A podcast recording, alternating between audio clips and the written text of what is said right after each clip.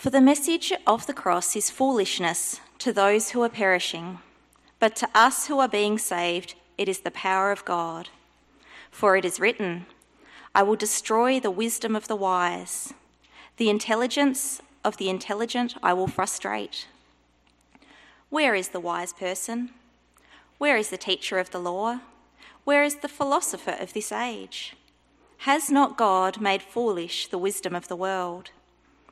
For since, in the wisdom of God, the world through its wisdom did not know him, God was pleased through the foolishness of what was preached to save those who believe. Jews demand signs, and Greeks look for wisdom, but we preach Christ crucified, a stumbling block to Jews and foolishness to Gentiles.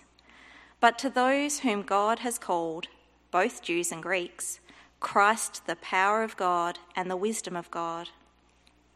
For the foolishness of God is wiser than human wisdom, and the weakness of God is stronger than human strength. Brothers and sisters, think of what you were when you were called. Not many of you were wise by human standards, not many were influential, not many were of noble birth. But God chose the foolish things of the world to shame the wise. God chose the weak things of the world to shame the strong. God chose the lowly things of this world and the despised things and the things that are not to nullify the things that are, so that no one may boast before him. It is because of him that you are in Christ Jesus, who has become for us wisdom from God that is, our righteousness, holiness, and redemption. Therefore, as it is written, let the one who boasts boast in the Lord. And so it was with me, brothers and sisters. When I came to you, I did not come with eloquence or human wisdom, as I proclaimed to you the testimony about God. For I resolved to know nothing while I was with you, except Jesus Christ and Him crucified. I came to you in weakness, with great fear and trembling. My message and my preaching were not with wise, persuasive words, but with a demonstration of the Spirit's power, so that your faith might not rest on human wisdom, but on God's power. We do, however, speak a message of wisdom among, among the mature, but not the wisdom of this age or the rulers of this age who are coming to nothing. No, we declare God's wisdom, a mystery that has been hidden and that God destined for our glory before time began. None of the rulers of this age understood it, for if they had, they would not have crucified the Lord of glory. However, as it is written, what no eye has seen, what no ear has heard, and what no human mind has conceived, the things God has prepared for those who love him. These are the things God has revealed to us by his Spirit. The Spirit searches all things, even the deep things of God. For who knows a person's thoughts except their own spirit within them? In the same way, no one knows the thoughts of God except the Spirit of God. What we have received is not the Spirit of the world, but the Spirit who is from God, so that we may understand what God has freely given us. This is what we speak, not in words taught us by human wisdom, but in, but in words taught by the Spirit, explaining spiritual realities with Spirit taught words. The person without the Spirit does not accept the things that come from the Spirit of God, but considers them foolishness and cannot understand them because they are discerned only through the Spirit the person with the Spirit makes judgments about all things. But such a person is not subject to merely human judgments. For who has known the mind of the Lord so as to instruct him? But we have the mind of Christ. Thank you.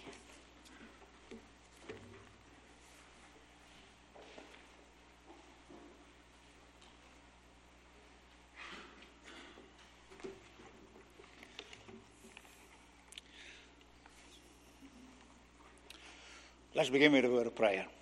Father in heaven, thank you that we can come together around your word now.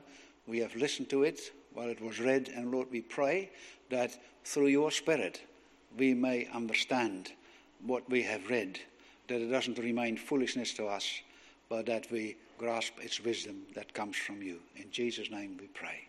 Amen. Have you ever tried a gospel conversation with someone and gotten this reaction? That doesn't make sense to me. What you're saying is so unlikely, it is against all reason. Sorry, I fear I'm too intelligent to buy a message like that. How do you react to that? Do you immediately come up with clever arguments to prove him wrong and that the gospel does make sense? I fear if you try, the reaction will still be it doesn't make any sense to me. Sorry. You know what? Actually, that person is quite right. What we believe doesn't make sense to our human mind. For instance, what do you think of the statements of the Apostles' Creed that Chris just read with us, the age old confession that all Christian churches subscribe to? I believe in God, a creator of heaven and earth. I believe that Jesus is the Son of God, that he was born from a virgin. I believe in the resurrection of the body and in the life everlasting. It's that these things are so familiar to us in church that we don't cringe when we hear them, but they are actually outrageous, unbelievable statements. They don't make any sense to our human mind. So your friend is right. It doesn't make any sense, and you better admit to that.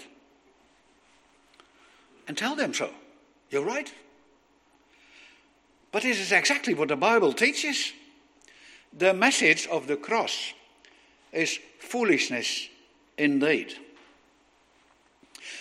But then in our text, verse 18, Paul qualifies this statement. The message of the cross is foolishness to those who are perishing, but to us who are being saved, it is the power of God. Now, you can divide people in many ways male and female, rich and poor, colored and white, or as the Jews did, Jews and Gentiles, or as the Greeks did, we are the Greeks, and all the rest are barbarians. In our text, we find a dividing line, which is very different. But actually, that is the only dividing line in the world that really matters. There are those who are perishing and those who are being saved. and you belong to either or. There is no third option. It's striking that Paul uses in this sentence a continuous tense to indicate the people he means. He said, Some are perishing. That is, they are in the process of dying. They are not dead yet, but they are on their way to a final separation from the God of life. Others are being saved. They are put on a path that leads to eternal life. And the thrilling question is what determines the difference between these two kind of people? And the answer Paul gives us this it is the message of the cross and the way people react to it.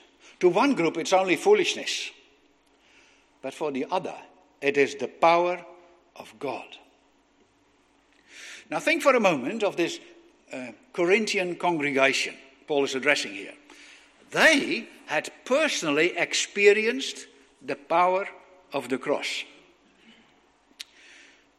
In the ancient world, the city of Corinth was known for being an affluent city a business city and a well known harbor. But not only that, Corinth also boasted to have a famous red light district. And in 1 Corinthians 6, verse 9, we read, Don't be deceived, neither the sexually immoral, nor idolaters, nor adulterers, nor male prostitutes, nor homosexual offenders, nor thieves, nor the greedy, nor drunkards or slanderers, nor swindlers will inherit the kingdom of God. And that is what some of you were. So that means the, the Christian congregation of Corinth counted ex hookers and their customers under its membership. There were ex homosexual prostitutes and their lovers in the church, ex alcohol addicts and ex swindlers. That is what some of you were. You wouldn't give such people much hope of ever being able to change their life. They were completely caught in it and addicted to it. They couldn't even think of another way of life. What has changed these people? What has the power to turn such fallen human beings into beautiful people praising Jesus Christ for his wonderful love? There's only one answer to it it was the message of the cross. That message, accepted in faith, had changed him.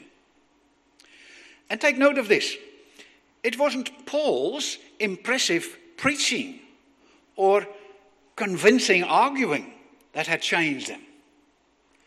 It was only the power of the gospel, the power of the Holy Spirit. Listen to chapter 2, verse 4. My message and my preaching were not with wise and persuasive words, but with a demonstration of the Spirit's power, so that your faith might not rest on man's wisdom, but on God's power. So that is what the Corinthians could relate to. The enormous change in their life was not caused by Paul's admonitions and encouragements to give away their sinful lifestyle,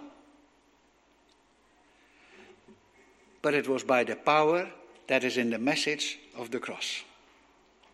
The message of the cross was deeply cherished by those who accepted it and consequently saw their lives completely turned around. It's no wonder that the early Christian church chose the cross as their main symbol. There is power in the cross, friends, a power to change for them and for us.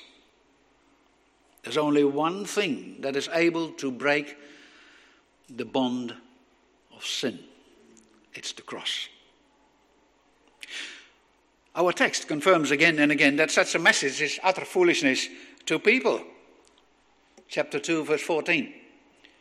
The man without the Spirit does not accept the things that come from the Spirit of God, for they are foolishness to him, and he cannot understand them.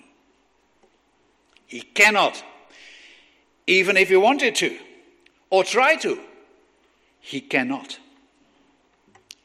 Now, the surprise is that is exactly how God had designed it.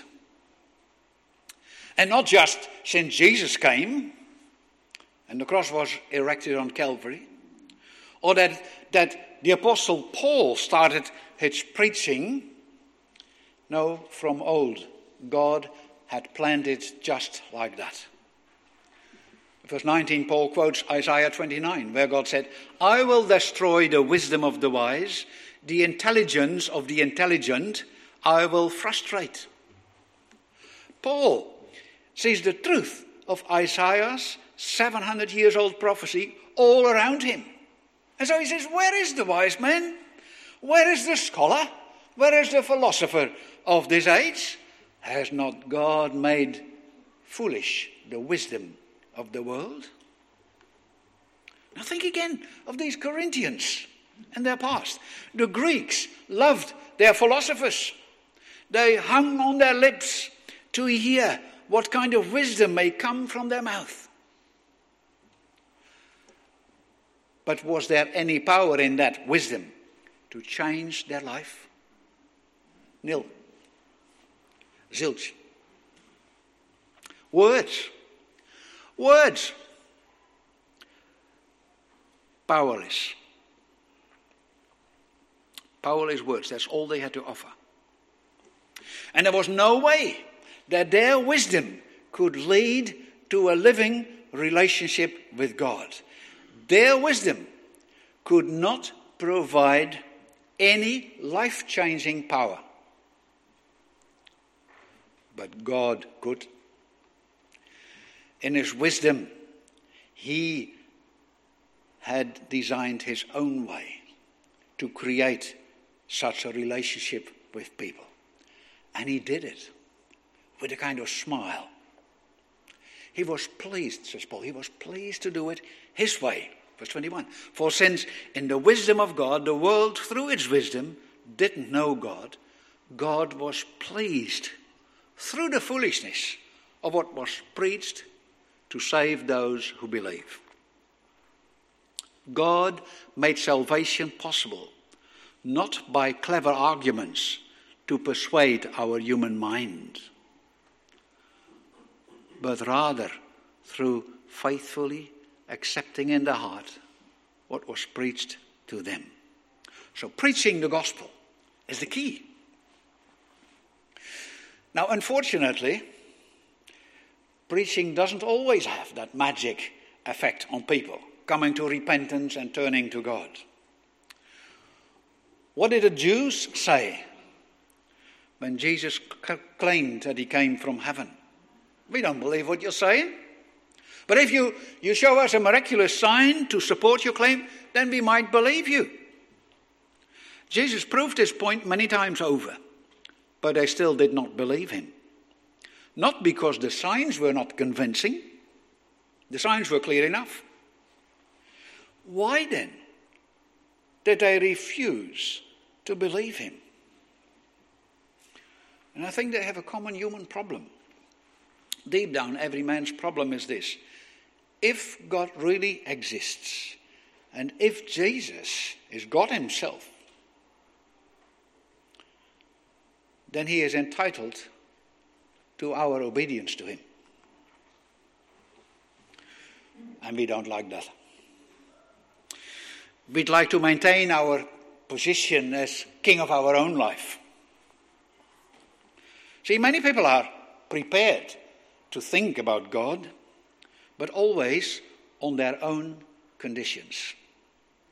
God has to fulfill their expectations.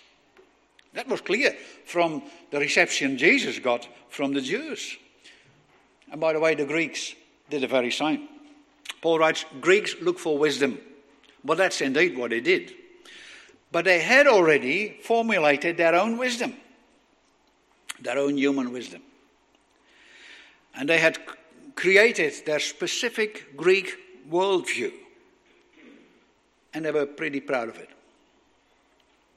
Now, if Paul can add with his preaching to their wisdom, he's welcome to make a contribution. Greeks always look for wisdom. But when Paul confronts them with the message of the cross, they laugh at him. Come on, Paul. What kind of wisdom is that? That is mere foolishness. You can't fool us with that kind of nonsense. So the Greeks did exactly the same as the Jews. They wanted to accept God, they wanted to know about it, but on their own terms. And that's very much the same today. If you would speak about someone about God who created this world, people will say things. If there is a God, he would have prevented the misery I'm going through. Or if there is a God, a God of love, he wouldn't allow war and disasters to happen. Sorry, I cannot believe in a God who makes such a mess of this world. Do you hear it? Same argument. God has to fulfill our expectations, otherwise, we refuse to believe in Him. And we think we are so wise in doing that. Friends, let's fix one thing in our minds if we want understanding, and it's this God is not there to fulfill our expectations of Him. And the mirror of this truth is we are there to fulfill God's expectations of us. So we have to listen what God says to us and act upon it. So let's continue. 22. Jews demand miraculous signs and Greeks look for wisdom, but we preach Christ crucified, a stumbling block to Jews and foolishness to Gentiles. We preach Christ crucified. What do we make of that? That doesn't seem to make much sense. I fear that's why also in churches we don't often hear that preaching Christ crucified. People can imagine that, that in churches ministers would preach about Christ or about Jesus. And for many people, Jesus is a great example to follow. So nobody minds if churches preach about Jesus and his teachings. But that is not the gospel. The gospel is Jesus Christ crucified. For without a cross, there is no resurrection, and without resurrection, there is no eternal life. No hope for this world, no matter how inspiring Jesus' life may have been, and how wonderful preachers can speak about that. Preaching Christ crucified, that, will, that message will always meet with resistance. It doesn't make sense to the human mind, simply because it doesn't give what our natural heart desires. Imagine between us and God there is an impenetrable wall. And it's the wall created by our own personal sins. And there's no way that from our side we can get through to God. But thankfully, in that wall, there is an opening. An opening created by God Himself from His side. And that opening has a shape of a cross. From this side of the wall, it doesn't look much like an opening at all. It's too narrow by all human standards. The Jews didn't see anything in it. They were waiting for a powerful Messiah who could solve their problems. A man on a cross did not fit into that expectation. Jews are interested, not interested in a Messiah like that. So that became their stumbling block. And with the Gentiles, the non Jews, it was the same. To a Roman, a crucifixion was something very offensive. I didn't even want to hear about it. So here we do have a major problem. The Jews, God's original people, as well as Gentiles, the rest of the world, have an inbuilt resistance against the offensive message of the cross. Will there be anyone left who considers the message long enough to see something in it and be saved? And the answer is, thankfully, there is. God Himself will take specific action. And you find it in the next verse. God is going to call certain people. He has people in mind to whom He wants to give an understanding of the message of the cross. And he calls them not in their mind, but in their heart. So somehow he manages to focus people's attention on Christ crucified.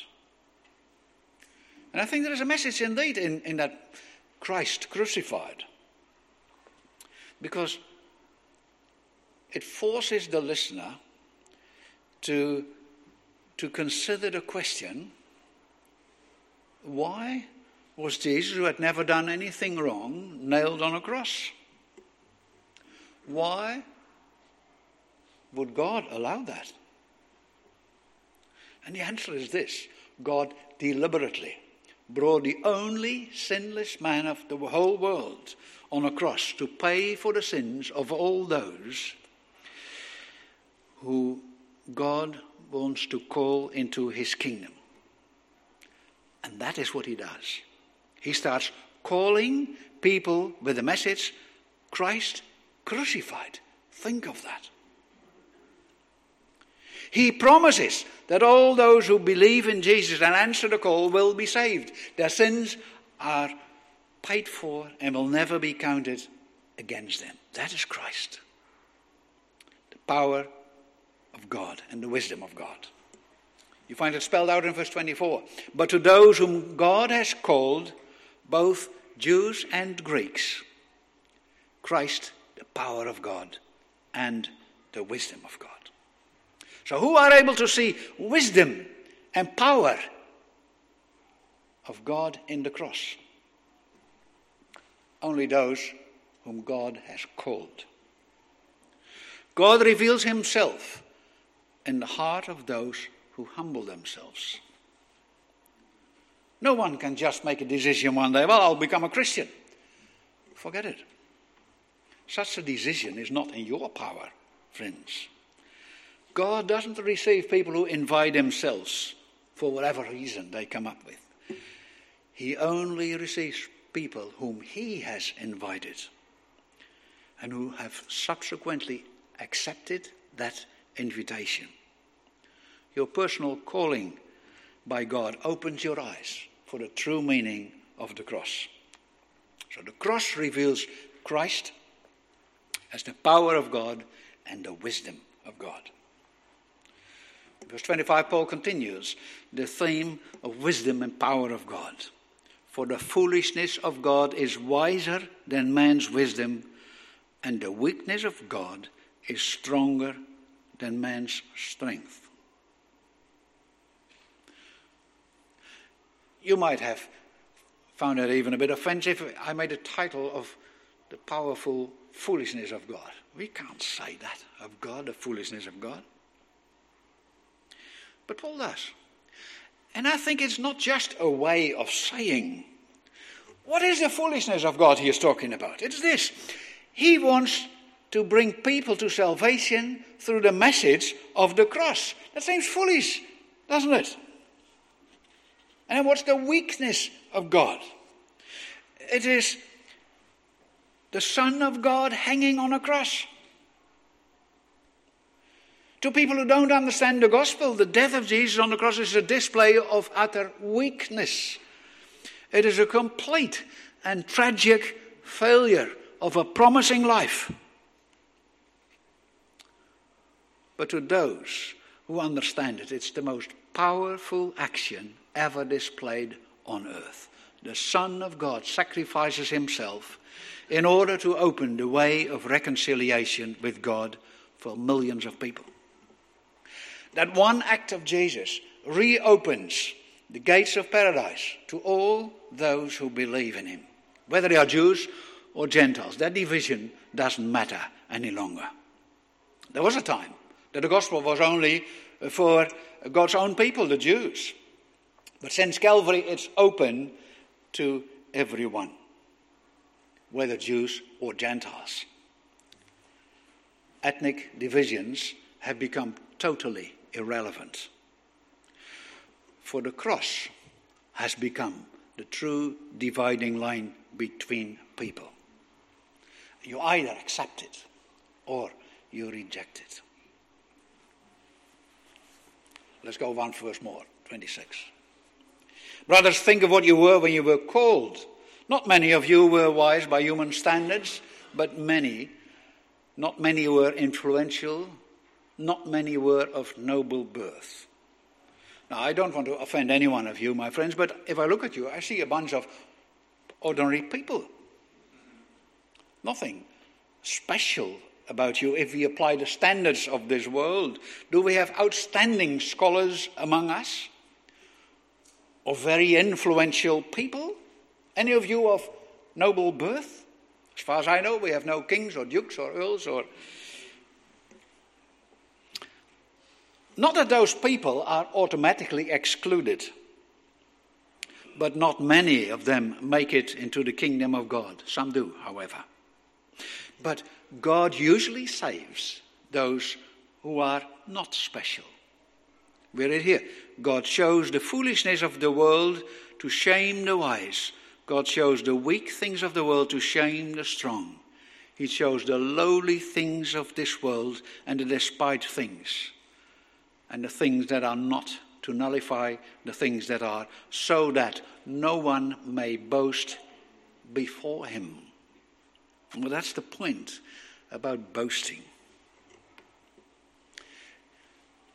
If it's only by God's calling, if it's only by God's grace that we have accepted the gospel, we have nothing to boast about, to be proud of in ourselves. See, God, by choice, did it the upside down way so that no one could ever boast in himself. See, the point is this if God would only save clever people who, in their mind, had worked out whom God was, then the less intelligent would have no chance of entering the kingdom. See, gospel understanding has nothing to do with your own intelligence. And your intelligence can rather be a hindrance than a help to understand the gospel because it makes you proud and you're inclined to boast. God chose to do it His way. He grants His Spirit to those He wants to call and to save them. Friends, the ongoing message of the Bible is this earthly life is about finding God, about moving from the group that is perishing to the group of those who are being saved. Cross over from one to the other side. If you ever boast in anything, let it be in the fact that you found God, or rather that you have been found by Him, for that's really the only thing that matters. We started the sermon with the great divide that runs through the world those who are perishing and those who are being saved. Seriously consider what side you're on.